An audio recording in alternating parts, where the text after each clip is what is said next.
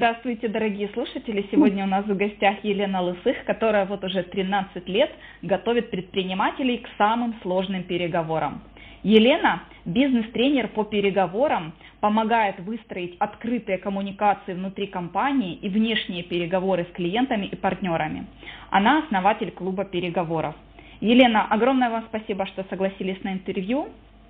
Э, очень с нетерпением жду ваших лайфхаков, потому что слежу за вашими социальными сетями и всегда-всегда, вот правда, еще ни одного раза не было, чтобы ничего для себя не почерпнула. Всем здравствуйте, Владислава, непосредственно доброе утро, мы действительно эту запись утром, рада слышать ваш бодрый голос и Приветствую всех тех, кто включил эту запись в любое время суток. Значит, для чего-то вам нужно услышать информацию, о которой мы будем сегодня говорить, и мне хочется, чтобы действительно это было для вас полезно, качественно, и вы могли бы внести позитивные изменения в свои переговоры и в свои отношения с людьми, как в бизнесе, так и в личной жизни. Елена, э, ну, большинство да. моих слушателей это все-таки будут предприниматели либо маркетологи, поэтому вот у меня больше э, будут вопросы как раз, наверное, на тему там ведения бизнеса. А, скажите, на ваш взгляд, можно ли стать успешным предпринимателем, не умея вести переговоры? И если нет, то почему? Это такой достаточно сложный вопрос, потому что я начинаю вспоминать своих клиентов. И действительно, часть из них, они построили хороший бизнес. Но всегда вопрос слова «хороший» – это понятие относительное.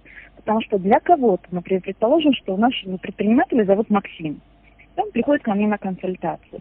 И если одноклассники Максима посмотрят на него вот через 10 лет после окончания школы, они скажут, ну, Максим супер успешный, у него такой бизнес, а кто-то, на кого смотрит вот Максим с восхищением, такой бизнесмен, он посмотрит на бизнес Максима и скажет, ну, Максим, ты только в начале своего пути, тебе еще расти и развиваться много-много, поэтому займись этой переговорами.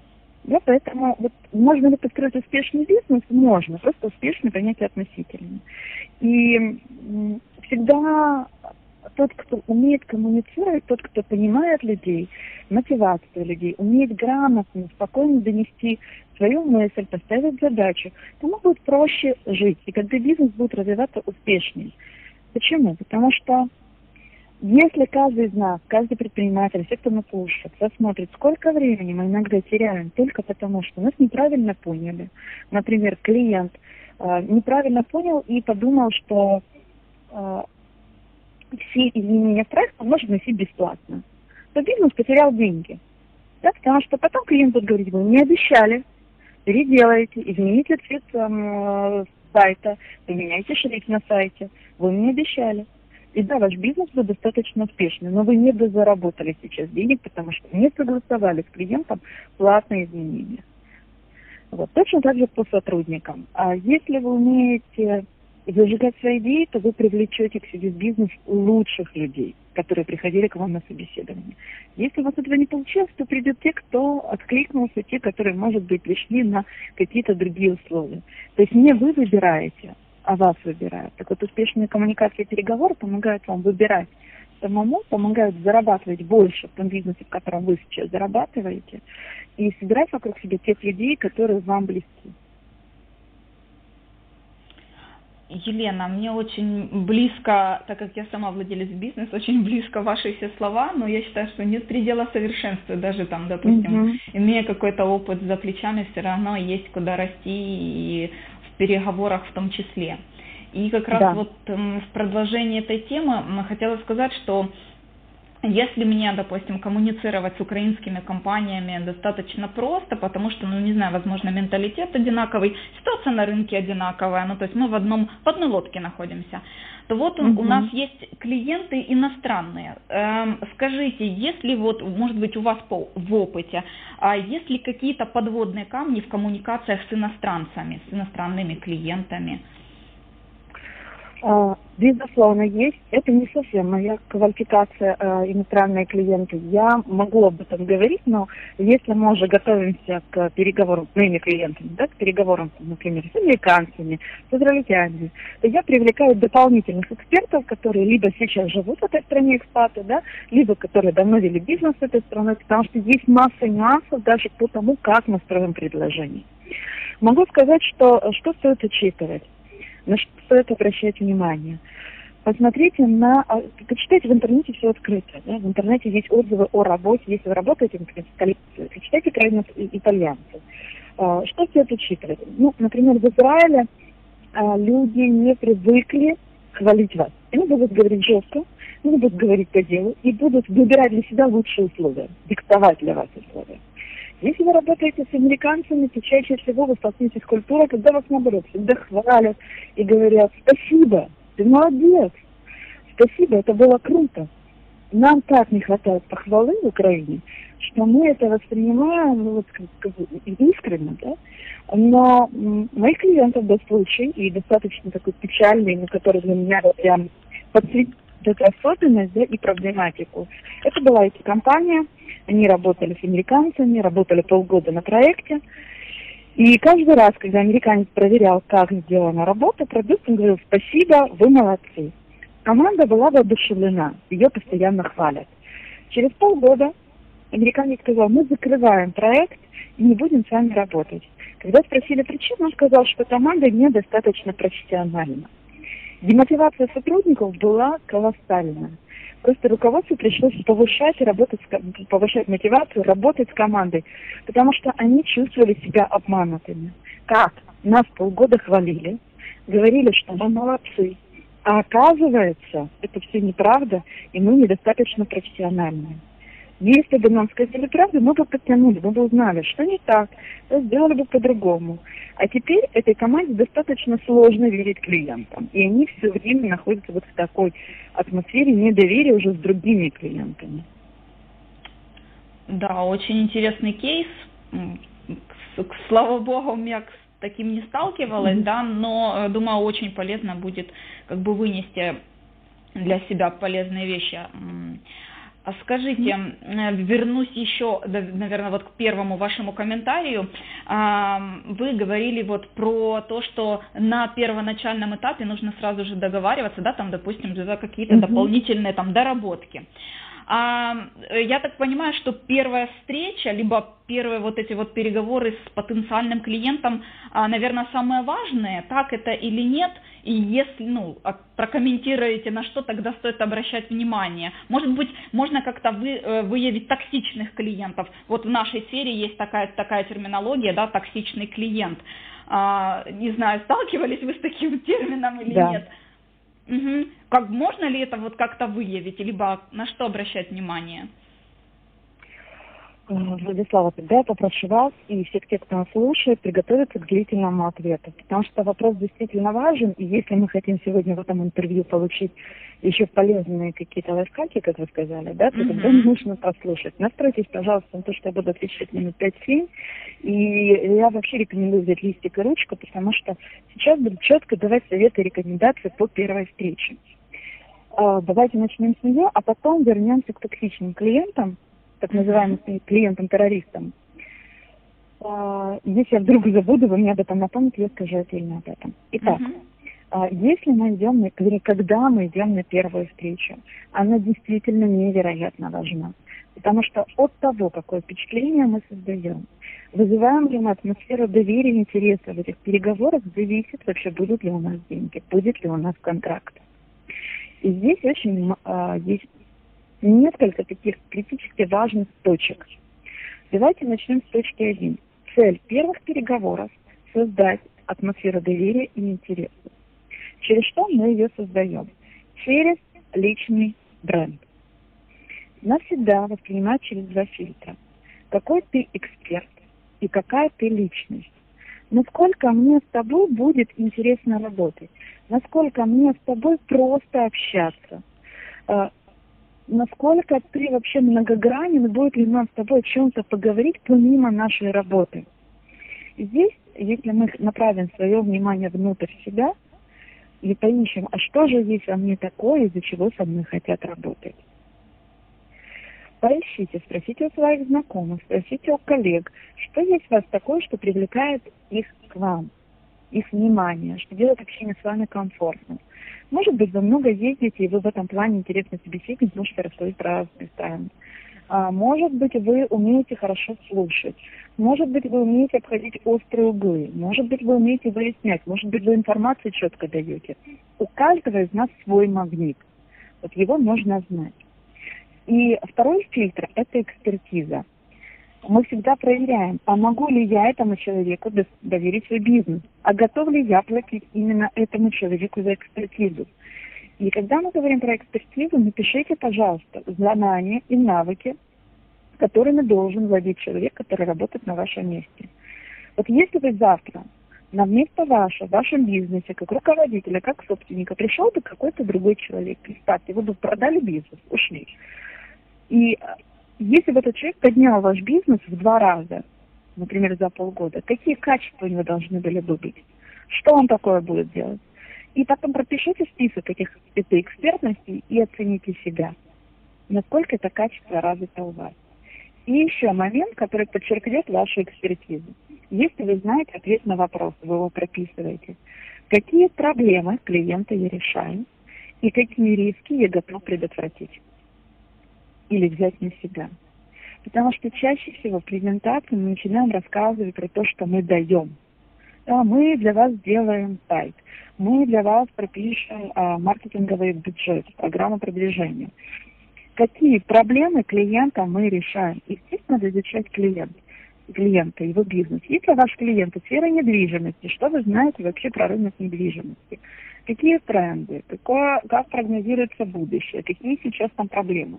И тогда вы клиенту будете говорить, смотрите, мы видим, что на рынке недвижимости, аренды жилья очень большая конкуренция. И цены в кризис упали, и демпингуют. Так вот, мы с вами простроим такую программу вашего продвижения в интернете, что вы сможете продавать дороже, чем другие. Или э, вы будете искать, к вам будут приходить те клиенты, которые готовы взять аренду в долгосрочный период. И вы уже рассказали про проблематику. И потом по поводу рисков. Что вы будете делать, если что-то пойдет не так? Вы вернете деньги, вы привлечете какого-то специалиста. Что будет происходить? Вот когда вы знаете ответы на эти вопросы в качестве вашей экспертизы, какие проблемы решаю и какие риски могу разделить, тогда вы подсвечиваете свою экспертизу. И тогда клиенты выбирают вас, потому что вы и как человек приятен, и как эксперт вам можно доверять. Вот это то, что, э, то, благодаря чему мы создаем вот это доверие. Доверие, интерес к себе, это раз. А во-вторых, мы выделяемся от конкурентов. И сейчас главное конкурентное преимущество – это вы сами. Угу. А, есть ли у вас сейчас какие-то вопросы или достаточно вот по этой теме пока? Я а. имею в виду про фильтры и про угу. экспертизу и про и личность.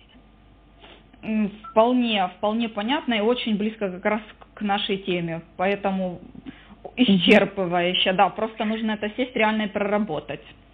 Да. Сейчас еще пару моментов по поводу первой встречи. Что еще надо знать, когда вы идете на первую встречу? И подготовьте, пожалуйста, своих сотрудников, которые ходят на первую встречу с клиентом. У нас должен быть чек-лист, в котором написано, о чем надо у клиента спросить, и что клиенту надо сказать. И этот чек-лист должен быть обязателен на каждой встрече. А, про, про что спросить? Например, вы должны задать вопросы, которые вам помогут узнать клиента больше. К примеру, а, почему вы выбрали нас? Почему выбрали, а, почему вы решили делать а, проект с именно сейчас? Это вам поможет понять, насколько вас ценит клиент, что он на вас знает, насколько ему срочно надо. Еще какие вопросы надо задавать по бюджету. Скажите, как часто вы можете менять бюджет? Вообще, насколько он может быть гибок? Либо нам надо согласовать его сейчас, учитывая, что он может быть расширен и заложить немножко больше, потому что согласование в компании происходит, например, раз в полгода по бюджету. Насколько критичны сроки? Что будет, если сроки э, придется немного продлить? Насколько мы можем их продлить? Кто в компании принимает решение, кто будет принимать проект, а, вы, кто-то еще, кто будет пользователем продукта. И тогда вы понимаете, с кем вам надо будет впоследствии еще договариваться. А, и еще все вопросы, которые критичны для вашего бизнеса. Вот составьте такой список вопросов на первой встрече. И второй у вас список – это что сказать. Что мы там должны сказать? Например, как проходит оплата вашей компании? Работаем по предоплате. А, а то, что изменения вносятся э, платно или бесплатно. А, с кем, какие первые шаги вы сделаете? Как вы будете связываться? Как быстро вы ждете обратную связь? Ну и многое другое, то, что связано с этим. Поэтому вот эти два списка, список вопросов и список того, что сказать, помогут вам э, быть спокойным на первой встрече и избежать того, что вам придется перезванивать и говорить, а вот я еще вам забыл сказать это. Угу. Вот есть еще много разных нюансов, но вот в нашем интервью мы, к сожалению, их не осветим, это больше тренинг, да. это больше индивидуальная консультация, иначе мы просто перегрузим, даже вот, знаете, вот это уже поможет выделяться среди конкурентов и выстраивать отношения. Согласна. А. Тут я себе заметочки как раз пишу, у меня интересные вопросы возникли, но м, как раз вот в продолжении вот э, про токсичных клиентов, да, хотела перейти к этой теме. А, как раз вот про токсичных клиентов хотела спросить, и как раз вот следующий вопрос, скажите, вот считаете ли вы м, ну, правильным утверждение, что вот некоторые компании говорят, что не каждый клиент наш клиент? Mm-hmm. Я с этим согласна сто процентов. Во-первых, э, смотрите, есть такое понятие клиентский терроризм. Это когда клиент начинает прибираться, звонить, конфликтовать, требовать больше. И это настолько вредит бизнесу, что и сотрудники не хотят с ним общаться. И собственник уже не думает ни про бизнес, ни про свою семью. Он ложится спать с мыслями об этом клиенте, с переживаниями, что завтра он будет звонить. А эта проблема настолько актуальна, что мы э, даже создали специальный курс, обучающий онлайн, где мы прорабатываем все этапы. Как понять при первом, а, при первом разговоре, что клиент террорист? Как мы иногда сами создаем этих террористов неоправданными ожиданиями, не четкой информацией, не умением отстоять свои же границы. Да? И здесь два момента. Есть люди такие, а есть то, что мы своими отношениями создаем вот в таких людях. Вот. То, что касается, что не все клиенты мои, а, сейчас уже эта тенденция есть. И я уверена, что в ближайшие пять лет мы увидим, как меняется кардинально рынок с фокусом на то, что уже не клиенты выбирают нас, а компании выбирают клиента. И сейчас уже мне приходят на консультацию и говорят, Лен, нам звонят клиенты, которые нам не нравятся уже при первом звонке. А, потому что он начинает говорить, так, короче, я сказал вам в 11, собираемся, соберите там всех своих, я вам расскажу, как работать со мной а мы не хотим работать с таким клиентом. И когда мы ему отказываем, он начинает звонить нам с другого телефона, он начинает писать негативные комментарии. А мы понимаем, что если мы начнем с ним работать, то это будет проблема для всех. Даже если он у нас просто купит продукт, ему не надо будет его обслуживать. Он будет звонить и жаловаться по поводу этого продукта. Как нам грамотно сказать клиенту, чтобы не, не вызвать в нем вот эту агрессию, и чтобы он понял, что ему лучше работать с кем-то другим. Вот какими вопросами сейчас бизнес приходит на консультацию. И э, здесь вопрос, как отказать, если вы видите, что клиент не ваш, потому что вам сложно с ним общаться, потому что он чрезвычайно требовательный. Если вы задали вопрос, обязательно проверяйте клиента, э, работал ли он раньше с, подобным бизнесом, заказывал ли он такую услугу, как он относится к результату сейчас. И послушайте. Если он говорит, да там работают одни идиоты, да, они вообще меня обманули, да, невозможно найти компанию-подрядчика, которая будет там честные цены показывать. Значит, к вам такое же отношение будет, скорее всего. Поэтому вот такой вопрос про прошлое, это будет вопрос проверки. Ну, кроме того, что у нас есть интуиция, да, нам что-то нравится или не нравится ВКонтакте. Поэтому проверяйте своих клиентов, и если вам надо сказать, сошлитесь на его потребности. Например, вы можете сказать о том, что, смотрите, мы видим, что вам очень важно, чтобы вы могли в любой момент позвонить, получить обратную связь, а, поставить новую задачу, чтобы задача выполнялась в сроки и быстро. К сожалению, с нашей компанией это не получится. У нас ребята работают с 9 до 6, а, вы не сможете получить ответ после этого времени, и у нас работает несколько клиентов, поэтому время будет распределено приоритетно. Мы вам рекомендуем воспользоваться услугой другой компании, вам это будет комфортнее. Таким образом, вы подчеркнули, что вы клиента понимаете, и сделали такой мягкий отказ. Великолепно просто, Елена. Спасибо вам огромное. Вот я подтверждаю ваши слова, что ну, у нас, я как сказала, у нас ниша это очень знакома нам эта тематика просто. Угу. Такое прям за, за душу взяло. А, я знаю, что вот буквально прямо сейчас у вас э, будет сейчас проходить э, какое-то обучение. Э, я бы хотела рассказать, э, то, есть хотела бы попросить, чтобы вы рассказали немножко про, э, может быть, вашу основную идею клуба переговоров, либо вот рассказали вот в данный момент, в период карантина, э, как вы работаете с клиентами. То есть могли бы рассказать немножко про ваши, возможно, услуги, потому что вот mm-hmm. всю, что информацию вы дали, это просто на вес золота. Вот правда скажу, ну потому что я же говорю, я за вами очень давно слежу. Mm-hmm плохого точно не, не посоветуете вы. Вот. Многим советам, которые вы давали, я тоже вот стараюсь придерживаться. Всегда все работало. Поэтому я думаю, что было бы сейчас очень хорошо, если бы вы рассказали э, для всех немножко больше именно про вашу компанию, про клуб переговоров, про ваши услуги. А, спасибо за этот вопрос. Я с удовольствием поделюсь. Для меня это важно, потому что это мой бизнес и возможность рассказать о себе больше. Не в плане себя, а в плане того, а, что сейчас бизнесмены, предприниматели могут сделать для себя, используя клуб переговоров. Он у нас работает в режиме онлайн, и э, мы очень рады, что за это время мы выработали именно ту систему, которая помогает давать практику гораздо больше, чем мы давали раньше в офлайне. И этот клуб, который э, создан именно для людей, которые работают с клиентами, для людей, у которых свой бизнес, для тех, которые постоянно взаимодействуют в этом бизнесе с партнерами, с клиентами и сотрудниками. И обучаясь в нем, вы раз в неделю будете проходить обязательно практически кейсы, разыгрывать его и получать обратную связь, и видеть, как вы развиваетесь, посмотреть, как в одной и той же ситуации – разные люди себя ведут по-разному и добиваются разных результатов. Например, когда мы, вот сегодня у нас будет э, занятие в клубе, оно посвящено работе с негативщиками. Что делать с клиентом, который вечно жалуется, как работать с сотрудником, который показывает хорошие результаты, но его метрию уже досталось в команде, что за этим стоит и как это сделать, перевести в позитив. То что мы будем делать? Мы будем разбирать эти ситуации. Ребята уже получили видеоурок, в котором они э, взяли все теоретические моменты по этому поводу. И завтра они разыграют кейс, где один будет негативить, а задача будет второго сделать из этого позитив и добиться лучших результатов.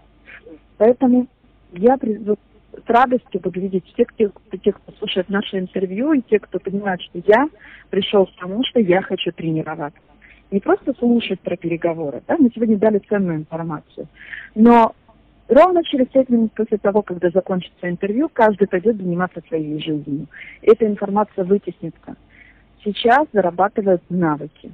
Так вот, клуб переговоров, он помогает выстроить новую переговорную стратегию, новые навыки, умение установить контакт, умение привлечь к себе, умение показать выгоды своего предложения, умение разговаривать с клиентом так, что он не чувствует, что не втюхивает и продают услугу, а он чувствует, что это забота о нем, он готов за это платить дорого. Это переговорный навык. Поэтому те, кто принимает решение или хочет прийти и потренироваться, э, свяжитесь с нами, напишите э, либо мне, мы, может быть, оставим какие-то комментарии, да, найдите меня, Елена Лысых, напишите нам, вышлем всю информацию по клубу. Обязательно это будет вся информация в тексте описания к аудио. А, Елена, огромное вам спасибо за уделенное время. Просто мало времени, много информации. Угу. Спасибо вам еще раз большое и хорошего дня. Спасибо, Владислава, за это такое бодрое утро. Я всегда рада поговорить о том, что действительно может быть полезным для бизнеса, потому что, на мой взгляд, все то, что мы делаем в Украине сейчас, все те, кто взяли на себя ответственность, риски и желание строить что-то свое, мы действительно меняем страну. Не словами, а действиями. Поэтому мы с удовольствием вас поддержим и поможем сделать ваш бизнес комфортным, более прибыльным за счет того, что мы постраиваем новые коммуникации с новыми людьми. Всем хорошего дня. Елена, еще раз спасибо. До свидания. До свидания.